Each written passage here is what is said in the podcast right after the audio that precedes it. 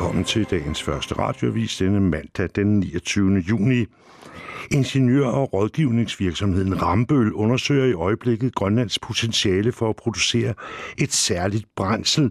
Det hedder electrofuel, og hovedingredienserne fra energien er noget, vi har masser af her i landet, nemlig vandkraft og CO2.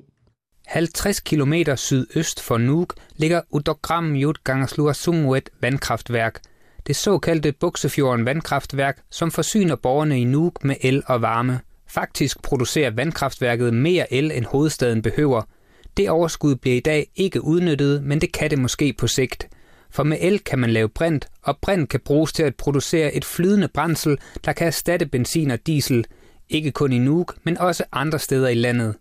Siden februar har Rambøl undersøgt, hvad det vil kræve at producere det bæredygtige brændsel Electrofuel i Nuuk – og til august forventer ingeniør- og rådgivningsvirksomheden at have svar på projektets potentiale og hvad det vil koste at etablere sådan noget. Det forklarer Christian Riber, der er Business Development Manager i Rambøl. Den simple version er, at man med overskudsel kan lave brint, og at man kan fange CO2'en, blandt andet fra et affaldsenergianlæg, ved simpelthen at vaske den ud. Og brinten og CO2'en kan tilsammen blive til et som så kan erstatte øh, øh, benzin- og, og dieselprodukter. Siger Christian Riber. I Naalakkersuisuts sektorplan for energi og vandforsyning fra 2017 bliver vandkraft beskrevet som den vigtigste vedvarende energikilde i Grønland. Hvis resultaterne fra undersøgelsen overbeviser myndighederne om, at det er værd at investere penge i, kan det bidrage til Naalakkersuisuts mål inden for energiforsyning – nemlig at den offentlige energiforsyning i 2030 i videst muligt omfang skal komme fra vedvarende energikilder. Men en række betingelser skal dog være opfyldt, før projektet kan udvikle sig fra idé til handling. For eksempel kræver det, at der etableres et nyt forbrændingsanlæg i Nuuk med udstyr og anlæg, der blandt andet kan fange den CO2, man skal bruge til at producere elektrofuel. Men det mest interessant i en grønlandsk sammenhæng er, at man kan øh, producere elektrofuels der, hvor man har meget vandkraft, som typisk er langt væk fra, hvor folk bor. Og så kan man transportere det derhen, hvor man har byer og, og bygder, som ikke har vandkraft. De kan så få glæde af, af det brændsel, øh, selvom de bor meget langt væk fra vandkraft. Det er penge fra Rambølfonden, der finansierer Rambøls undersøgelse. Anders Dahl havde set på den sag.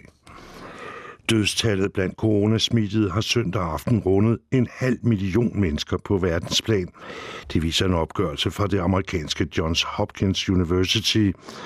Opgørelsen, der er baseret på indberetninger fra myndigheder over hele verden, viser, at 500.108 nu er døde efter coronasmitte.